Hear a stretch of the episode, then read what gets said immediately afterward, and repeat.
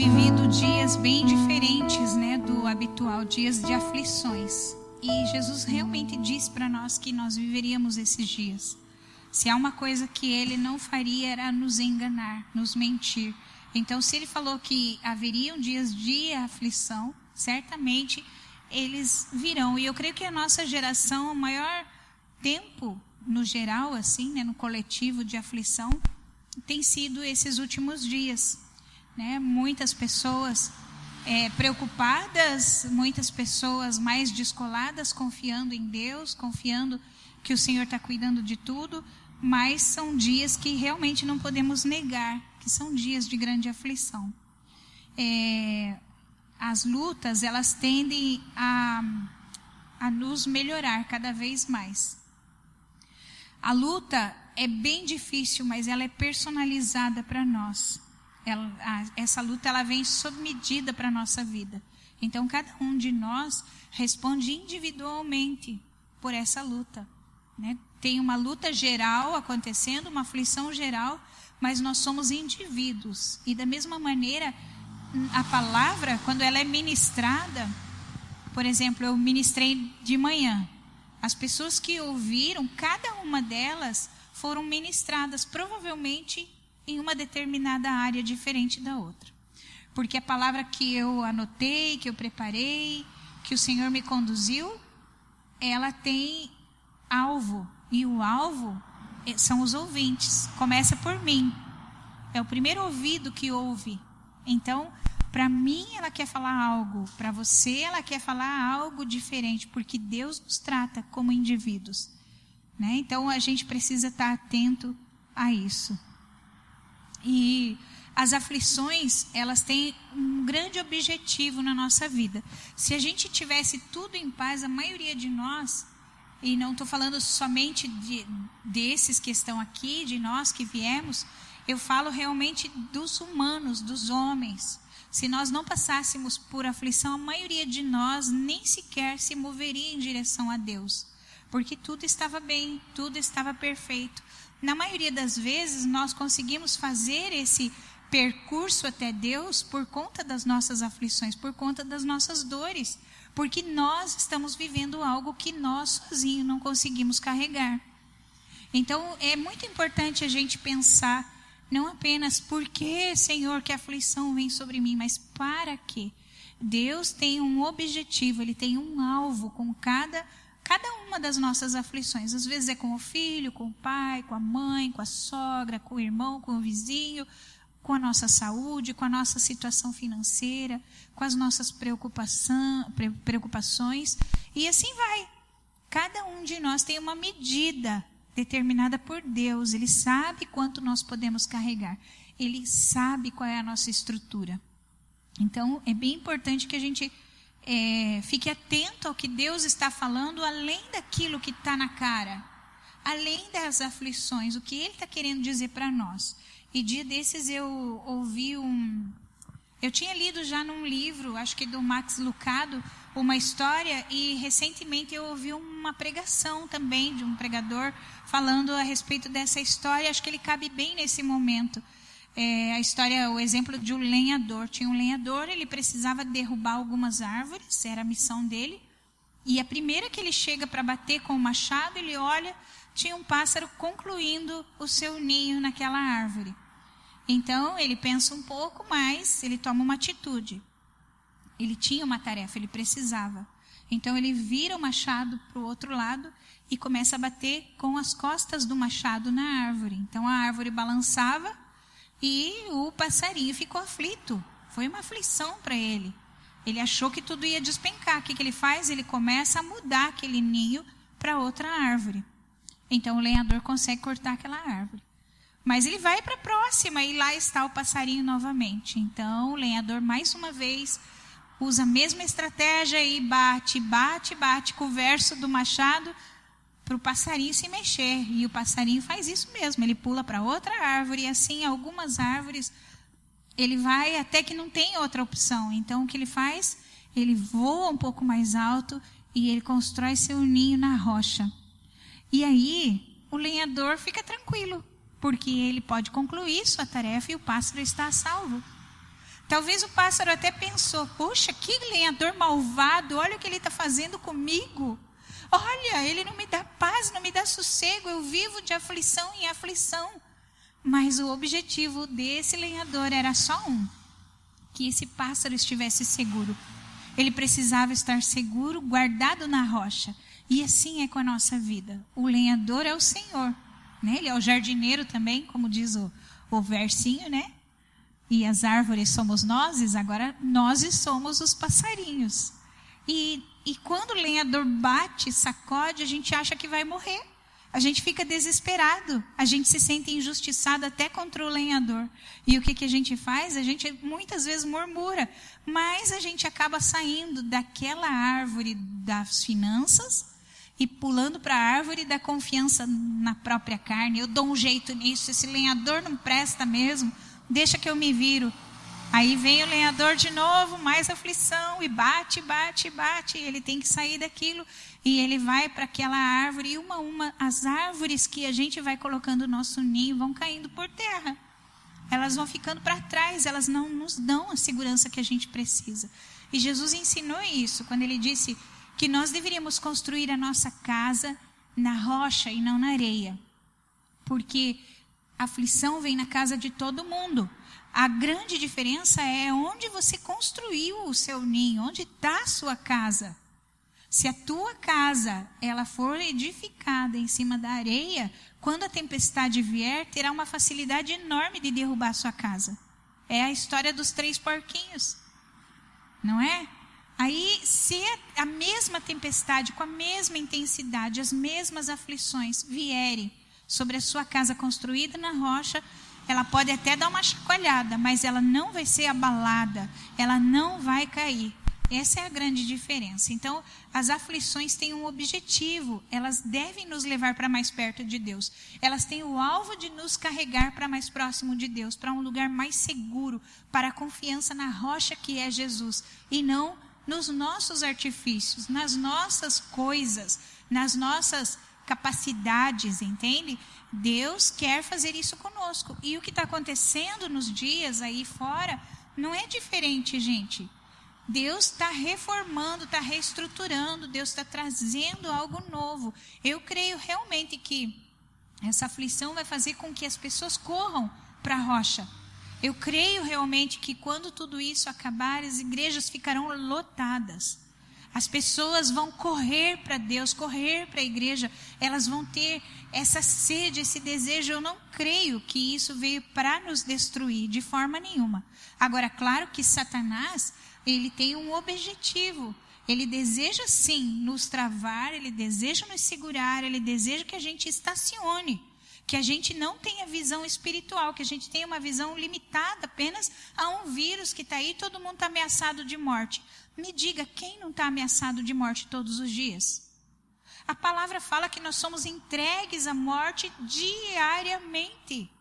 Então, é fato que nós. Não adianta correr do, do coronavírus. Não adianta. Por acaso só essa praga que tem aqui no mundo? É só essa praga que tem levado, ceifado vidas? Não, isso é uma grande mentira. Então, as aflições têm um objetivo, nos levar para mais próximos de Deus, né? Então, interessante que para a aflição a gente precisa muitas vezes ser preparado, a gente até cobra de Deus. Deus não me avisou que ia fazer isso. Deus não me disse que ia fazer aquilo. Eu sou íntima de Deus, por que, que Ele não falou comigo? Muitas vezes acontece isso. Agora, para boas notícias, a gente não precisa se preparar, não é? Para receber uma surpresa, para ganhar um presente, é, para festividade, a gente quase não precisa de nada, né? Já viu alguém pegar e. Olha, prepara a mãe lá, porque a gente vai dar a maior notícia da vida dela. Tenho medo que ela morra. É bem raro, não é impossível, mas é bem raro morrer de felicidade, né? Agora, de notícia ruim, é rapidinho. Tem muita gente que morre porque recebeu uma má notícia, né? E a gente. Mas Jesus nos preparou para a aflição. Ele falou para nós que a gente teria aflições. Então, a gente tem que se preparar para elas. Tudo vai bem, graças a Deus, com Bardal, tudo vai bem, né? Mas de um minuto para outro as coisas podem mudar. Por isso você tem que estar edificado na rocha. Porque vai sentir o impacto, vai sentir. A aflição é para todo mundo, mas não vai se voltar contra o teu Criador, não vai perder a sua salvação, não vai desanimar, não vai ficar desiludido, não vai achar que tudo era uma mentira, porque você está firmado no lugar certo, na rocha. Então, pensando sobre isso, hoje eu queria ministrar assim teu coração, colocando um preparativo para a aflição. Além de, da palavra que Jesus mesmo usou ali, tenham um bom ânimo, ou seja, mesmo na aflição, fiquem felizes, fiquem alegres. Eu hoje estou muito feliz mesmo é, nesses três, nessas três semanas que a gente pôde abrir a igreja. Para mim tem sido cada dia de júbilo mesmo. É uma alegria. Eu poderia estar sozinha ali adorando a Deus. É, Para mim estaria maravilhoso porque meu coração está alegre pelo poder, pelo direito de ter as portas abertas. Vai entrar quem quiser. Né? A gente está limitando por uma questão de, de, de cuidado e de obediência até às normas, mas daqui a pouco isso vai passar. E a gente precisa pensar no crescer, no avançar, no encher, mas no meio da aflição, tem um bom ânimo. No meio da aflição, tenham coragem. Jesus venceu a aflição que homem nenhum foi capaz. Então, a pior ele já levou.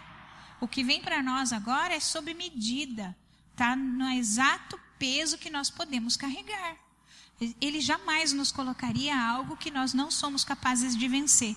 Ele nunca permitiria isso, porque ele nos quer para ele. Amém? Então guarda isso no teu coração. E hoje eu queria falar sobre três pontos bem especiais para nos prepararmos. Você que já tem isso bem firmado dentro do seu coração, amém. Já pratica esses pontos, glória a Deus, mas vamos relembrar, vamos avivar, vamos soprar as cinzas que estão sobre e vamos é, compreender o que Deus deseja para nós. Então, em primeiro lugar, para você passar firme pelas aflições, para você manter é, a sua postura como um cristão, você precisa saber quem você é. Então, em primeiro lugar, identidade. Fala comigo, identidade.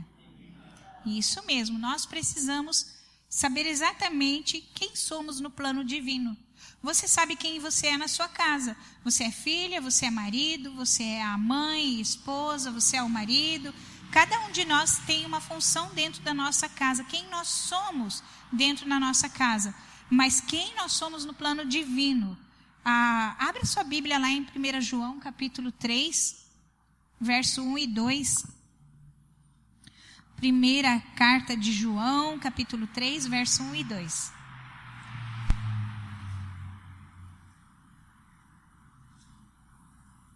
Então a palavra diz assim para nós: Amados, agora somos filhos de Deus. O que que nós somos? filhos de Deus. Amados, agora nós somos filhos de Deus, mas ainda não se manifestou o que haveremos de ser. Então, olha a promessa, olha que coisa tremenda. Agora nós somos filhos de Deus, mas isso é maravilhoso, é importantíssimo, mas vai acontecer algo maior para quem é filho de Deus. Diz aqui, ó, sabemos que quando Jesus se manifestar, seremos semelhantes a Ele, porque haveremos de vê-lo como Ele é. Então, vai acontecer algo enorme, grandioso, incrível. Nós somos filhos de Deus, mas seremos semelhantes a Jesus. Nós seremos como Jesus, igual a Jesus. Então, você pode imaginar a grandeza disso? Quem você é? Você é filho e no plano de Deus você será semelhante a Jesus. Amém? Então, essa é a primeira, o ponto número um, para que nós possamos nos preparar para a aflição. Toda e qualquer aflição, quando ela vem sobre a nossa vida, você para e diz: peraí, isso não vai me desestruturar, porque eu sou filho, filha de Deus. Eu sou filho, filha de Deus. Então, eu não posso me abalar diante disso. Peraí, respira, respira, respira. A gente brincava às vezes, né? o pastor Márcio costumava fazer com os meninos. Os meninos vinham requebrando ou fazendo qualquer coisa assim muito delicada, ele já dizia: Murilo, hominho, vamos, e firma esse braço, para de rebolar. Então ele fazia os meninos ter postura de hominho. E é a mesma coisa que eu e você temos que fazer conosco mesmo. Peraí, filhinho, filhinho, que isso? Está se comportando como um Zé Ninguém. Está se comportando como alguém que não tem promessa. Está se comportando como alguém que não tem a identidade. Está escrito aqui: filho, filho de Deus. Você não é qualquer coisa, você é filho de Deus. Então, identidade. O ponto número dois é, eu quero que você leia lá comigo Efésios capítulo 1. Efésios capítulo 1.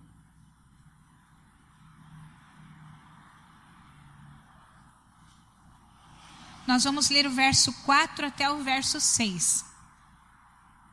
E diz lá a palavra: Antes da fundação do mundo, Deus nos escolheu nele para sermos santos e irrepreensíveis diante dele. Em amor, ele nos predestinou para ele, para sermos adotados como seus filhos, por meio de Jesus Cristo, segundo o propósito da sua vontade para louvor da glória da sua graça, que ele nos concedeu gratuitamente no amado. É, eu sei, é meio longo, mas vamos tentar esmiuçar ele, porque aqui tem um banquete, que é o ponto número dois. E diz assim: Antes da fundação do mundo, Deus escolheu você. Então diz assim para você: Deus me escolheu. Deus escolheu você antes de fazer o mundo. Deus escolheu você antes de criar todas as coisas lindas que Ele criou. Ele escolheu você nele. E Ele escolheu você com um propósito. Qual é o propósito? Está dizendo já na sequência: para sermos santos. Nós devemos ser santos e irrepreensíveis. E eu sei, não é fácil ser santo. Não é fácil permanecer santo, porque quando eu venho para Deus e eu me derramo, e eu me arrependo e eu recebo perdão, eu instantaneamente me torno santo. É verdade isso, eu estou santa. Algumas pessoas têm até experiência de ver a fisionomia da outra pessoa que foi perdoada sendo mudada, porque instantaneamente eu sou feita santa. E Deus deseja que eu seja santo, você seja santo. Então, ele nos criou, ele planejou antes da fundação do mundo para que a gente seja santo. Agora, permanecer santo no meio deste mundo não é fácil.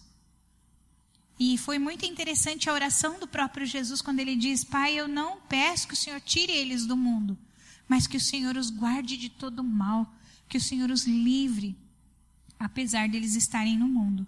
Então, nós precisamos manter essa santidade. E a santidade ela é instantânea quando eu me derramo aos pés do Senhor, porque a única condição para o perdão é o arrependimento, o arrependimento sincero. Não existe perdão se não houver arrependimento. Mas havendo arrependimento, o perdão vem, nos lava e as vestes são feitas brancas. E é isso que Deus deseja de nós, nossas vestes brancas e irrepreensíveis diante dele. Agora, é verdade que a gente não consegue se manter assim. E é verdade que a gente precisa, cada dia, ser mais santo. Então, é um processo também. Além de ser instantâneo, é processo. E festejar, comemorar o fato de você ter conseguido ser mais santo hoje do que você foi ontem. É muito importante a gente ter isso como um estilo de vida. Porque nós temos um propósito. Esse ponto 2 está falando de uma vida com propósito. Qual é o propósito que Deus tem com a nossa vida? Ele nos escolheu nele para sermos santos, para sermos irrepreensíveis diante dele. Agora, também é verdade que nesse mundo nós não vamos ser totalmente santos. Embora a gente cada dia fique melhor. Embora esse seja o alvo. Agora, quando Deus nos olha ele vê em nós aquele que está entre nós, que é Jesus. Jesus Cristo está entre nós. Então, ao nos olhar, ele vê o sangue de Jesus sobre a nossa vida. E aí ele vê alguém santo. Ele vê Jesus. Então eu posso me esconder atrás de Jesus. Eu posso ficar protegida atrás de Jesus, porque os olhos de Deus sobre mim são olhos de amor, porque esses são os olhos que ele olha para Jesus. Você entende? É importante que a gente visualize essas coisas, que a gente use isso, que a gente tome posse. Então, é diante dele. Aí ele continua dizendo: em amor nos predestinou para ele. Deus não nos fez para nós mesmos. Ele não nos fez para este mundo. Ele não nos fez apenas para a função que você exerce dentro da sua família, dentro do teu trabalho, neste mundo. Ele fez cada um de nós para Ele. Ele fez para Ele. E enquanto isso, a gente é também útil em outras funções. A gente pode ser pai, mãe, filho, a gente pode ser amigo, companheiro, pastora, discípulo, a gente pode fazer muitas coisas, mas Ele nos fez para Ele. Ele nos predestinou para Ele, para sermos adotados como seus filhos. Então, fica claro que Deus tem um filho só e o nome dele é Jesus, e todos nós somos filhos adotivos. Todos nós. E aí é muito importante entender que só podemos ser filhos adotivos através de Jesus. Então, meu relacionamento com Jesus precisa crescer cada dia mais. Todos os dias eu preciso amar mais a Jesus do que eu amei no dia anterior. Eu preciso falar mais com Jesus do que eu falei no dia anterior. Ele é o amado da minha alma. Ele é a paixão da minha vida. Você precisa dizer isso para si mesmo. Falar que não existe amor maior. Ele é o meu Senhor, Ele é meu Salvador, Ele é o modelo em quem eu posso me espelhar para ser santo, para ser irrepreensível, para ser semelhante a Ele cada dia. Segundo o propósito da Sua vontade, então Deus nos fez, Ele nos escolheu nele para sermos santos, Ele nos quer para Ele e Ele nos quer para o louvor da glória da Sua graça é maravilhoso porque ele tem prazer com a minha vida e a sua vida. Ele se sente engrandecido ao nos olhar. Ele ama, é, agora a gente pode falar, ele ama a nossa vida. Ele nos deu e ele nos ama. Ele ama cada detalhe de nós, até aqueles que nós não gostamos, até aqueles que a gente não, não quer.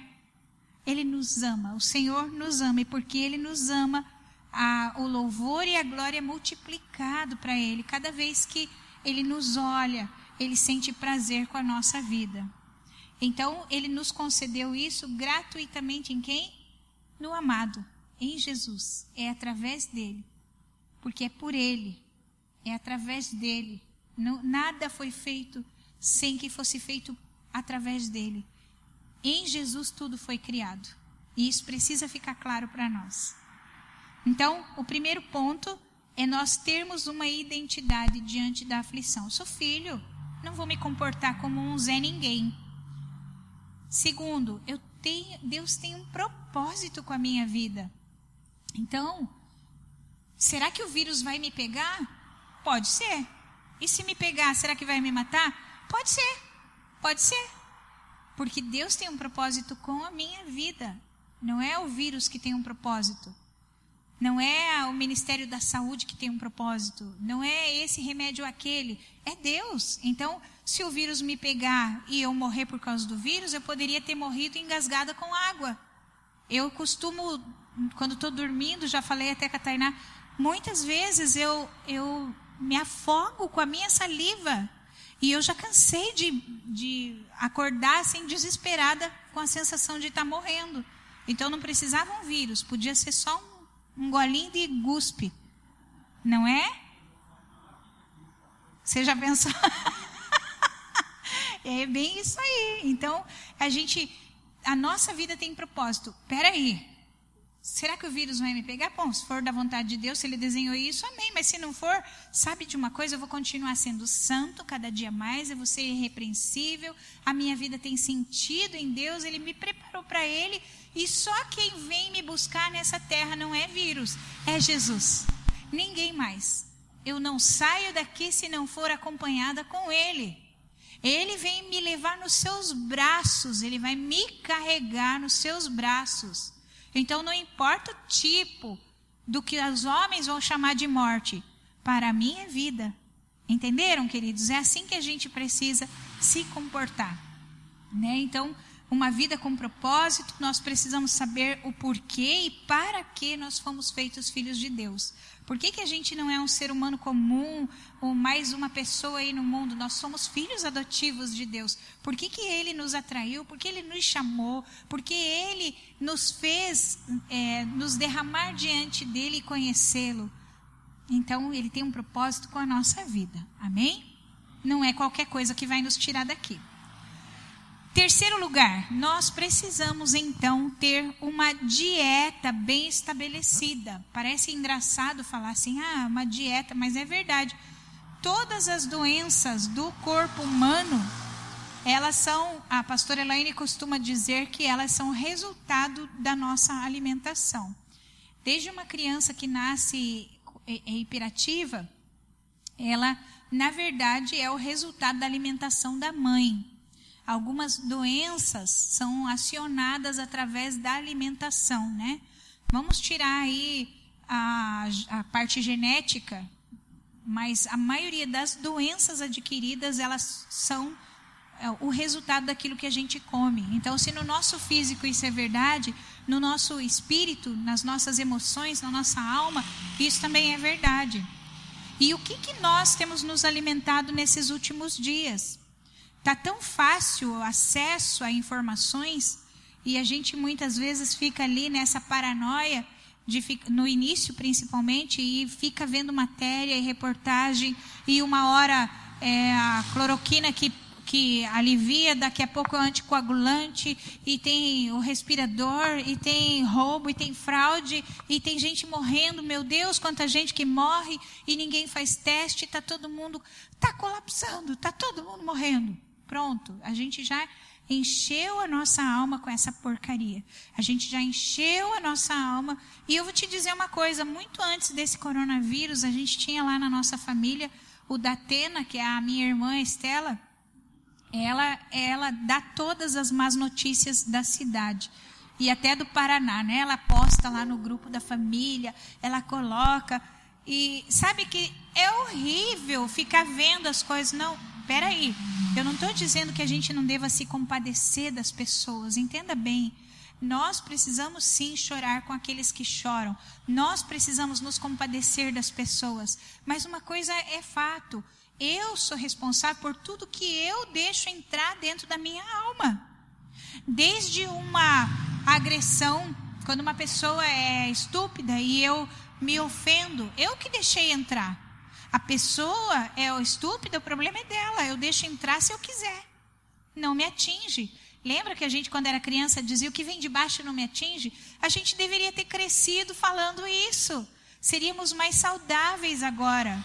Porque a gente não, não se deixaria atingir por qualquer coisa. Às vezes por uma cara feia, às vezes por uma palavra atravessada, e a gente se deixa ofender.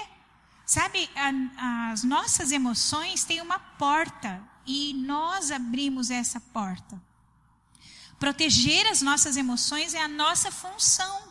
Porque uma pessoa que sabe quem é filho de Deus, para que veio a este mundo, tem propósito, eu sei para que, eu sou para Ele, eu vim para Deus.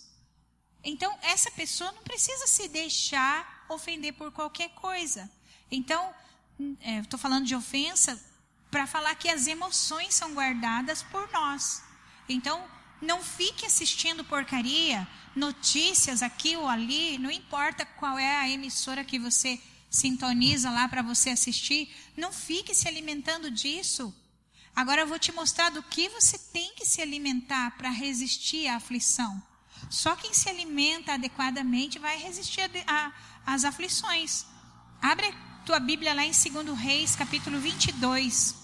2 Reis 22 verso 8. A gente vai ler, eu vou ler do 8 até o 11. Segundo Reis, capítulo 8, verso 10 até o 11. Se eu pular uma frase ali, tal, ou um versículo, vocês me acompanhem, tá?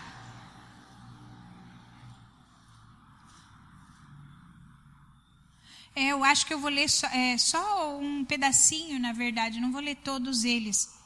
Cris me ajude lá, que eu não sei qual é, porque eu passei aqui, tá? É, deixa eu só explicar antes de ler o que está acontecendo aqui. O rei Josias foi um rei muito bom, um rei que serviu a Deus. Ele é lembrado por ter servido a Deus corretamente. Né? Então, esse rei Josias, depois que ele já tinha uma certa idade, porque ele começou a reinar com oito anos de idade, ele desejou restaurar o templo.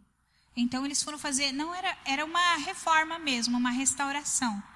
E quando eles foram fazer isso, o sacerdote Uquias, e aí a gente vai ler, olha lá o que aconteceu.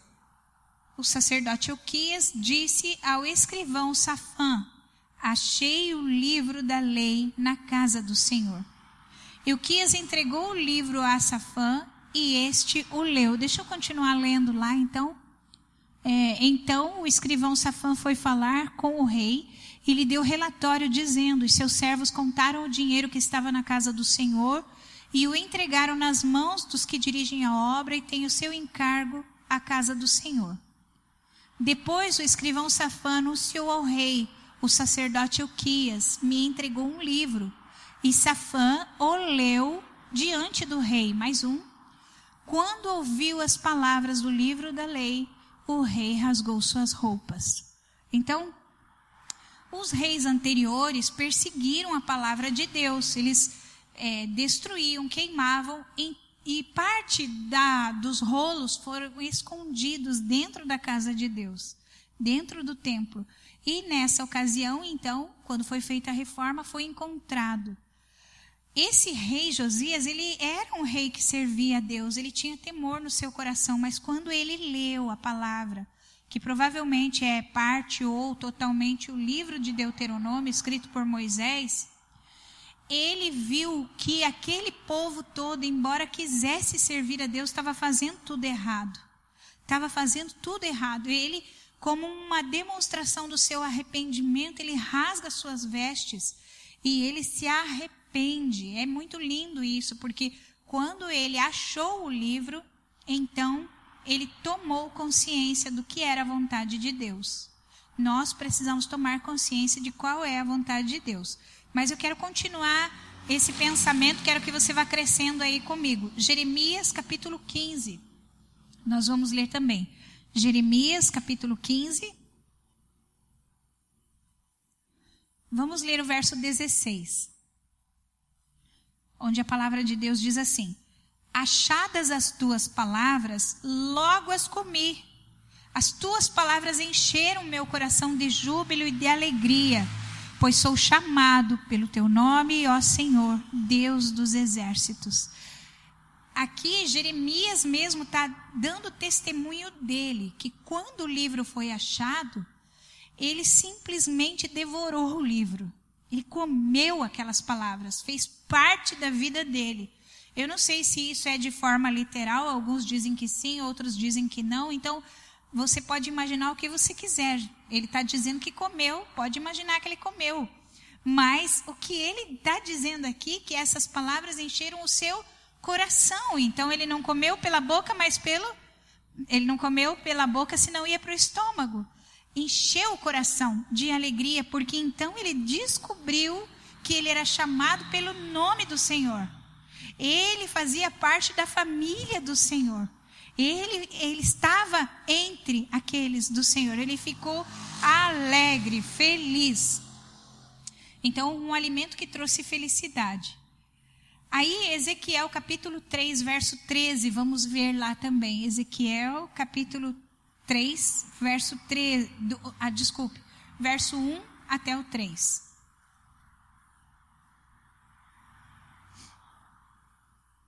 Olha que lindo. Ainda me disse: Filho do homem, coma o que está diante de você. Coma esse rolo. Depois vá falar à casa de Israel.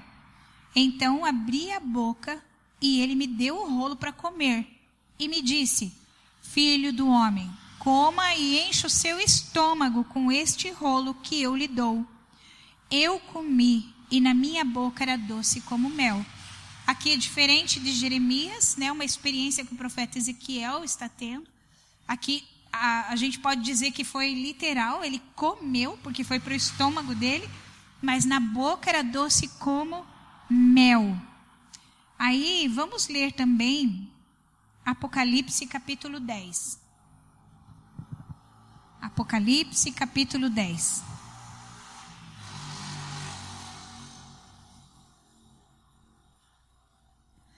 Esse acho que eu vou abrir aqui também, que daí eu acompanho aqui. Apesar que tem lá, vou ler com vocês.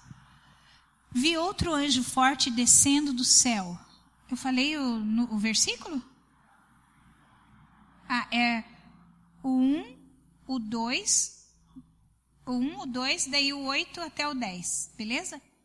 Vi outro anjo forte descendo do céu, envolto em nuvem, com o arco-íris por cima da sua cabeça. O rosto dele era como o sol e as pernas eram como colunas de fogo. 2. O anjo tinha na mão um livrinho aberto, pôs o pé direito sobre o mar e o pé esquerdo sobre a terra. Agora 8. A voz que ouvi vinha do céu, estava de novo falando comigo e dizendo: Vai e pegue o livro que se acha aberto na mão do anjo que está em pé sobre o mar e sobre a terra. Então fui ao anjo, pedi-lhe que me desse o livrinho. Ele então me falou: Pegue o livrinho e o devore. No seu estômago ele será amargo, mas na sua boca será doce como mel. Peguei o livrinho da mão do anjo e o devorei. Na minha boca era doce como mel. Quando, porém, eu comi, o meu estômago ficou amargo. Outro dia eu vou falar sobre isso aí, tá? Para vocês. Mas o que eu quero apegar nesse momento, me apegar nesse momento, é o fato dele ter comido. Porque é o alimento que eu e você precisamos. É a palavra de Deus. Quando eu como, as palavras que saem da minha boca, elas são doce como mel. Elas passam a refletir aquilo que eu me alimentei. Então, quando eu me alimento corretamente, eu reajo corretamente a qualquer aflição, eu reajo corretamente a todas as tribulações da minha vida. Eu consigo, então, é, mudar um ambiente porque eu me alimentei corretamente.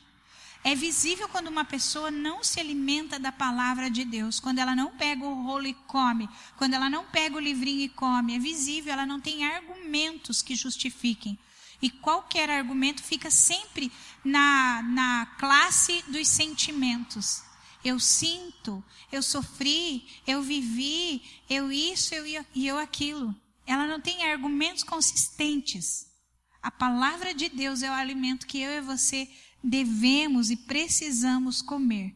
Quando a gente não come, a gente passa por situações terríveis. Você, não sei se vocês sabem que, acho que provavelmente um, uh, muitos profissionais da saúde da área emocional, tipo psicólogo, psiquiatra, estão muito preocupados por conta do crescimento exagerado de casos de depressão. Fora as outras síndromes também, né? Ansiedade, é, preocupações não entram nesse quadro, mas de repente o próprio pânico, né? A síndrome do pânico. É, e por que isso? Porque não se alimentam corretamente.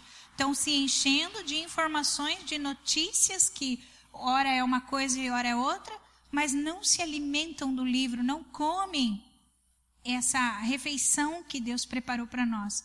Ele diz que é para comer. Nós precisamos comer isso, o rolo, a palavra, as escrituras, o livrinho. É isso que nós precisamos comer, certo? É, diante dessa situação, perigo de morte, falência, tantas coisas acontecendo ao nosso redor, responda para você mesmo como é que você se sente diante disso que você tem sido vítima? Do que você tem sido vítima? Eu acho que a maioria de vocês sabem que na Segunda Guerra Mundial, mais de mil e, 1 milhão e 500 mil crianças foram ah, brutalmente assassinadas, sendo que um milhão delas eram judias. Elas foram assassinadas de maneiras muito cruéis. Algumas iam para as câmaras de gás, outras iam para o paredão de fuzilamento, algumas eram estupradas e morriam no ato do estupro, outras eram é, é, como se fosse é, para experiências científicas, eles eram usados para experiências científicas, mas algumas conseguiram se salvar. Haviam pessoas que tentavam proteger, que sequestravam essas crianças, as escondiam, transportavam, levavam para fora das regiões de perigo e conseguiram salvar algumas crianças. Em um orfanato em especial, o pastor Cris até falou, mas já faz algum tempo, vou falar novamente. É, em um orfanato em especial, as, algumas crianças foram levadas para lá e elas sofriam de um grande mal, elas não conseguiam dormir. Elas não tinham condições de dormir. Noite após noite, elas passavam acordadas, aflitas, angustiadas, sem conseguir dormir, o sono não vinha. E aí o psicólogo que trabalhava naquele orfanato, ao observar, percebeu que o motivo daquela incomodação, daquela inquietação, era o medo de não ter pão no dia seguinte, de não ter comida, porque elas passaram muita fome. Elas passaram muitos dias sem nada para comer. Muitas crianças morreram de fome, de fome. Então, ele teve uma ideia, deu a direção para que os, as pessoas que cuidavam das crianças, assim que elas estiverem prontas para dormir, estivessem prontas para dormir, recebessem um pedaço de pão. Cada criança ia receber um pedaço de pão e não deveria comer. Era só para segurar na mão aquele pedaço de pão. E deu certo. Cada criança dormindo dormia com aquele pão abraçado porque elas tinham então a provisão para o dia seguinte, elas tinham pão para o dia seguinte. Por isso elas conseguiam então dormir tranquilas e sossegadas. A fome, ela traz inquietação, ela rouba o nosso sono. E aí eu queria que você respondesse para você também. Você tem perdido seu sono por alguma coisa? O que você tem perdido o teu sono? Tem uma solução também está dentro da, da dieta. Né? A gente tem que ter a identidade, propósito e uma dieta bem balanceada. Dentro da dieta, a solução é ter um pão na mão. Você tem que ter pão. Abre sua Bíblia lá em João, capítulo 6. João, capítulo 6. Vamos ler o verso 33 a, a seguir daí. João 3, 3, é, 6, 33. Olha o que Jesus está dizendo. Porque o pão de Deus é o que desce do céu e dá vida ao mundo. O pão de Deus é o que desce do céu e dá vida ao mundo. Então os discípulos disseram: Senhor, dá-nos deste pão. E Jesus respondeu: eu sou o pão da vida. Quem vem a mim jamais terá fome, e quem crer em mim jamais terá sede. Porém, eu já disse que vocês não creem, embora estejam me vendo. Todo aquele que o Pai me dá, este virá a mim. E o que vem a mim, de modo nenhum eu lançarei fora, porque eu porque eu desci do céu não para fazer a minha vontade, mas a vontade daquele que me enviou. A vontade daquele que me enviou. Daí ele continua dizendo: E a vontade daquele que me enviou é esta: que eu não perca nenhum de todos que ele me deu. Pelo contrário, eu o ressuscitarei no último dia. Agora vai lá para o 57 comigo. Assim como o Pai que vive me enviou, e igualmente eu vivo por causa do Pai, também quem de mim se alimenta viverá por mim. Quem de mim se alimenta viverá por mim. Queridos, Jesus é o nosso pão. Ele é o próprio pão, o pão de Deus que desce do céu. Ele se dá a conhecer, ele se entrega, ele está dizendo para quem estava vendo ele fisicamente: ele diz, Eu estou falando, vocês não acreditam. Eu estou dizendo, vocês estão me vendo e não estão acreditando. Eu sou, eu sou o pão. Vocês têm que comer de mim. Vocês têm que se alimentar de mim. Encher a sua barriguinha de mim. Eu sou o pão. Eu sou o pão que desceu do céu. Então, essa é a nossa dieta. Esse é o pão que nós devemos nos alimentar. Esse é o pão que nós precisamos nos alimentar. E aí, a gente tem tantas coisas, né? Faz tantas coisas durante o nosso dia. E muitas vezes a gente esquece de comer o pão.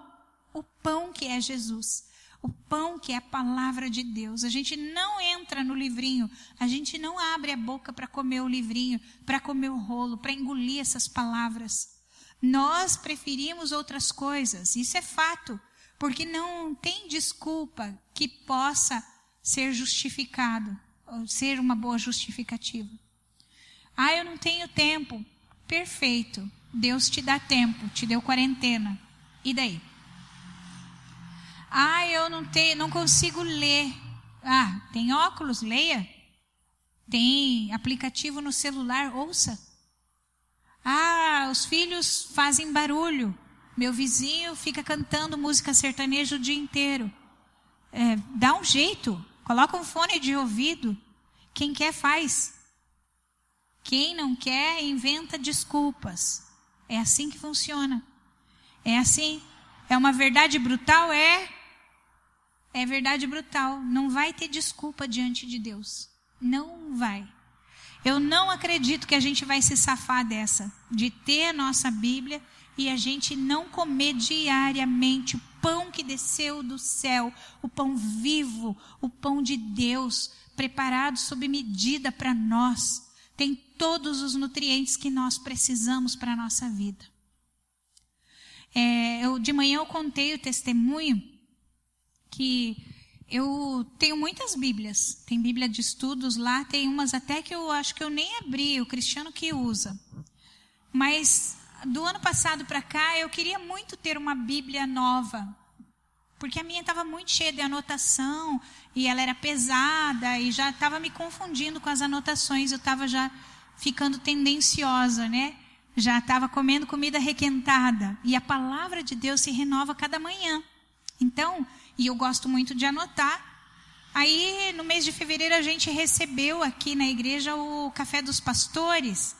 E eu fiquei, tinha um stand ali da SBB, Sociedade Bíblica do Brasil, e eu fiquei namorando as Bíblias. Tinha várias, de todas as cores, né? E aí eu fiquei namorando. Daí o Cristiano veio e falou: Você vai comprar uma? Daí eu disse: Ah, não sei. Vou dar uma olhada se eu gostar de alguma. E aí, umas três ou quatro vezes eu fui até a mesa mexi, remexi, abri, era do jeito que eu queria, a linguagem que eu queria, eu ia comprar. Daí eu pensei, eu acho que eu vou comprar ela. Deixei de ladinho. Quando eu passei a mão assim, domingos, vou me liberdade de falar, né? Porque é um testemunho. Veio o Domingos e falou: Vai comprar, pastora? Daí eu disse: Vou. Ah, então é um presente, é uma semeadura que eu quero te dar. E ele não sabia, mas eu nunca tinha ganhado uma Bíblia. Nunca. Foi a primeira Bíblia que eu ganhei. E Deus queria falar muito comigo naquele dia. E a fome, o apetite, o desejo por conhecer mais de Deus, por ouvir o novo de Deus, o que foi renovado, é, foi maravilhoso, porque a Bíblia estava novinha, grudada as folhas todas, né? Ainda tem muitas folhas grudadas, mas eu já caminhei, gente, um, um montão aqui. Cada dia eu tenho mais fome, mais desejo de comer dessa palavra porque é maravilhoso. A Thali também estava é, até compartilhando que ela também tem sentido uma fome diferente pela palavra de Deus. E eu sempre amei muito a palavra, sempre. Até a maioria de vocês já sabem do meu testemunho, mas quando eu comecei a trabalhar, meu primeiro salário eu não entregava dízimo, nem tinha essa essa noção, não tinha esse conhecimento. Mas o meu primeiro salário eu tinha dois sonhos, um que alimentava a carne e outro que alimentava o espírito. Eu queria, eu era católica ainda, eu queria comprar uma lata de leite ninho para comer inteirinha. Sabe quando você põe a colherada na boca e deixa endurecer no céu da boca lá, que faz um tijolinho? Era assim que eu queria. Comer o leite em pó, o leite ninho. E a segunda era comprar uma Bíblia. Então, foi isso que eu fiz. Eu comprei a lata de leite em pó lá no mercado Paraty, que tinha lá em Curitiba. E eu fui na editoras, Edições Paulinas e comprei minha primeira Bíblia, pequenininha, com zíper, maravilhosa. Minha mãe tinha uma Bíblia em casa, mas era daquelas desse tamanhão, então era ruim até de folhear, né, ela. E foi maravilhoso, gente, foi maravilhoso, delicioso. E aí, eu li ela inteira, foi muito legal, que daí já pouco tempo depois, na verdade, eu conheci o Cristiano, já tinha lido a Bíblia inteira naquela ocasião. E daí eu pude comprar também uma Bíblia e dar de presente para ele. Ele não gostava de ler Bíblia, gente. Ele gostava de ler historinha de quadrinho, ele já contou para vocês, né? Sobre a Bíblia, mas era historinha. E eu queria que você hoje fizesse um compromisso comigo. Um compromisso, gente, simples. Todo mundo aqui pode fazer. Ninguém é pobre que não possa fazer isso. Eu quero que você se comprometa a fazer uma coisa muito especial, a dar uma Bíblia de presente até o final do ano para alguém. Uma Bíblia. Mas não pode ser alguém que já é cristão. Tem que ser uma pessoa que não tem contato com a palavra. E você vai fazer uma dedicatória linda na frente que dê sede nessa pessoa, que provoque sede. Então, a gente já vai fazer isso, tá? Eu vou fazer esse compromisso com vocês. E eu também queria é, que você se comprometesse nessa noite a ler a palavra todos os dias, a comer esse pão todos os dias. É bem legal você pensar assim, ó, sem pão da vida não tem pão na mesa. Entendeu? Você pode até dizer para você: se não comer o pão da vida, não vai comer o pão da pão do vale. Não vai. Entendeu? A primeira coisa do dia é comer o pão da vida, é comer o pão de Jesus, o pão de Deus que é Jesus. Então, você tem teu celular. Eu faço isso na cama. Eu pego meu celular e abro o meu aplicativo ali da Bíblia e leio um, dois, três versículos, um capítulo, às vezes. Às vezes eu leio dois, três, quatro salmos antes de levantar da cama. Você pode fazer isso deitada, não precisa fazer é, de nenhuma outra maneira. Ah, tem que se levantar, tem que lavar o rosto. Não, primeira coisa que você faz, abra seu aplicativo, ou abra sua Bíblia, leia alguns versículos, coma esse pão, medite sobre eles. Daí sim, levanta, vai lá, faz teu café, Volta para a Bíblia também, eu faço assim, né? É, leia mais o tempo que você puder, leia o dia inteiro, leia quantas vezes você puder, porque é o pão de Deus que desceu do céu. Tá aqui, ó, gente, tesouro, palavra viva, viva. Então, em resumo, como que a gente passa pelas aflições e vence? Primeiro, tendo identidade. Segundo, propósito sabendo para o que nasci. Terceiro, cuidando de uma dieta bem equilibrada, comendo a palavra, sentindo fome. E sabe que é, é exatamente assim: quanto mais você come, mais você quer comer. Eu, fisicamente falando, eu sou dessa forma também. Se eu como pizza à noite, e pizza é massa, carboidrato, né, muito, muito calórico, eu amanheço morta de fome, gente, de verdade, morrendo de fome. Minha barriga faz barulho. Eu quero comer a todo custo. Então, quanto mais você come a palavra, mais fome você tem por ela. Mais fome você vai sentir. Eu leio a Bíblia e eu estou sozinha às vezes, às vezes não, a maioria das vezes eu estou lá na sala sozinha e eu choro, gente. Eu vou lendo histórias que eu já conheço, que eu já sei, mas eu vejo Deus ali naquela situação e eu choro. Eu, as lágrimas escorrem sem que eu perceba muitas vezes, porque eu estou apaixonada por aquilo que eu estou lendo. Então, você foi chamado para isso. O propósito que Deus tem para a sua vida é nele, é estar nele, é ser dele. Foi para Ele que Ele te criou. Amém, queridos? Vamos fazer isso na prática, vamos Vamos até o final? E sendo assim, nada e ninguém pode nos separar do amor do Senhor. Nada e ninguém vai nos separar de Cristo. Nada e ninguém vai nos separar do amor de Deus. Nenhuma aflição, nenhuma luta, nenhuma desilusão, nenhum sofrimento, nem perigo na carne, nem mesmo na saúde, nem mesmo a fome. A palavra é bem clara. Paulo fala em Romanos a respeito disso, de que é, vamos ler lá, que é muito lindo isso, e a gente está em pessoas maduras aqui hoje. Dá para a gente desfrutar né, desse, desse texto tão maravilhoso. Romanos 8, 31. Que diz assim: Olha como a Bíblia é maravilhosa, ela mostra para nós que nem mesmo a nossa condição emocional, financeira, física, nada, nada, nada, nada vai nos separar de Deus. Diz assim: Que diremos então à vista dessas coisas? Se Deus é por nós, quem será contra nós?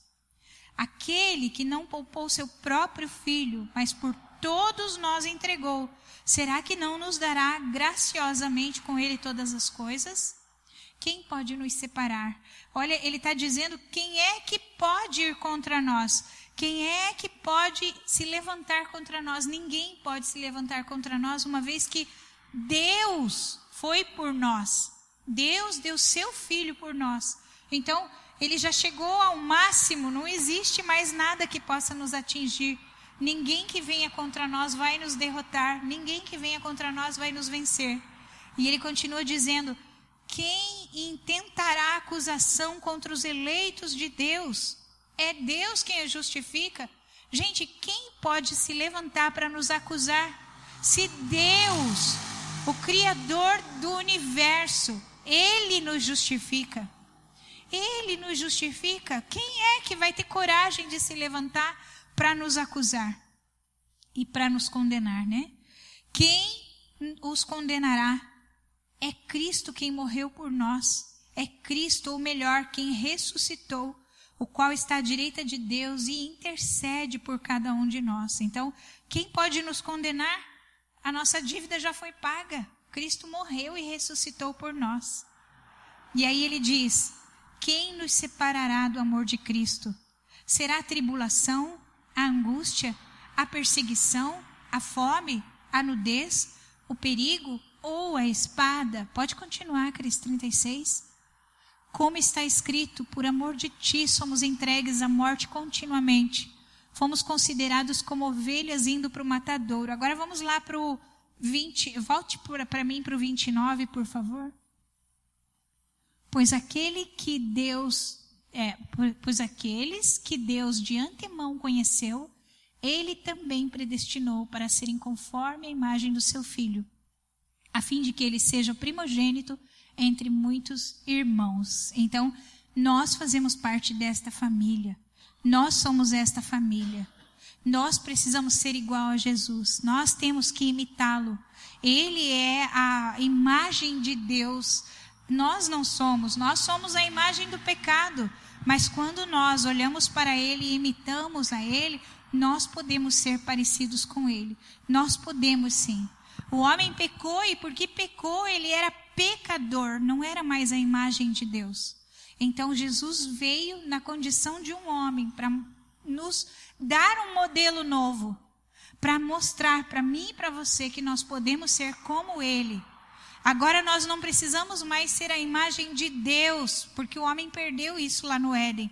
Nós precisamos ser a imagem de Jesus, porque Jesus foi homem e Jesus venceu este mundo. Amém, queridos? Vamos nos colocar em pé?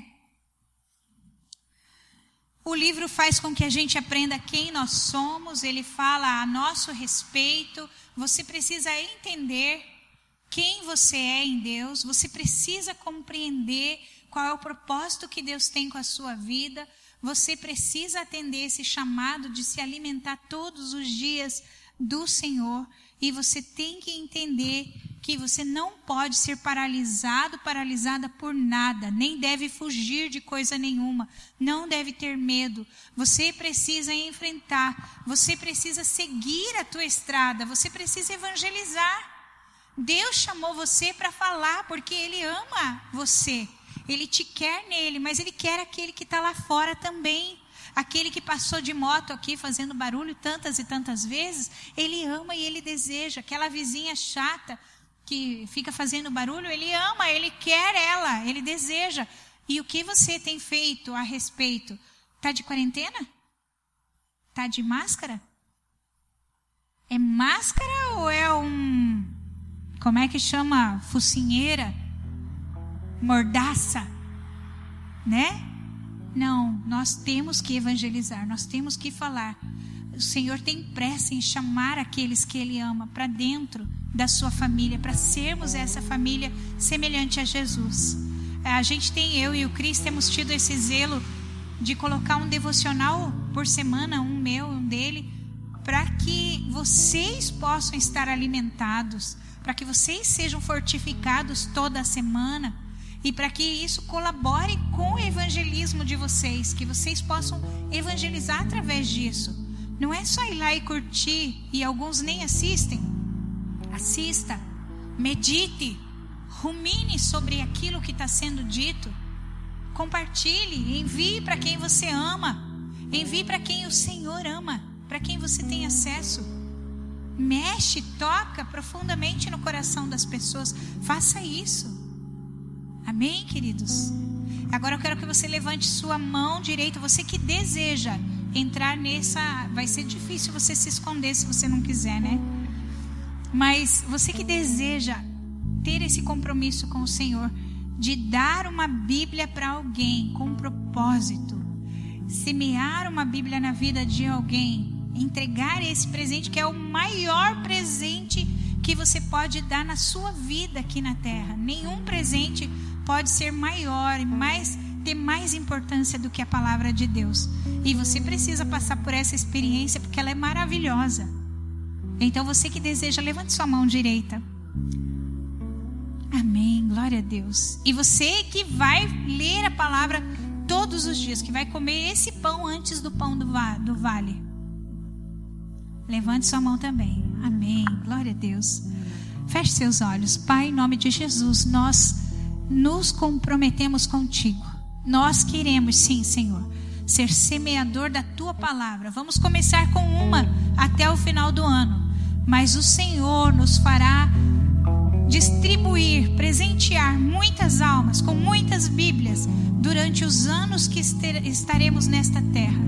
Pai, no nome de Jesus, que junto com este presente vá a unção, o desejo, a sede, ó Deus, por ler a tua palavra.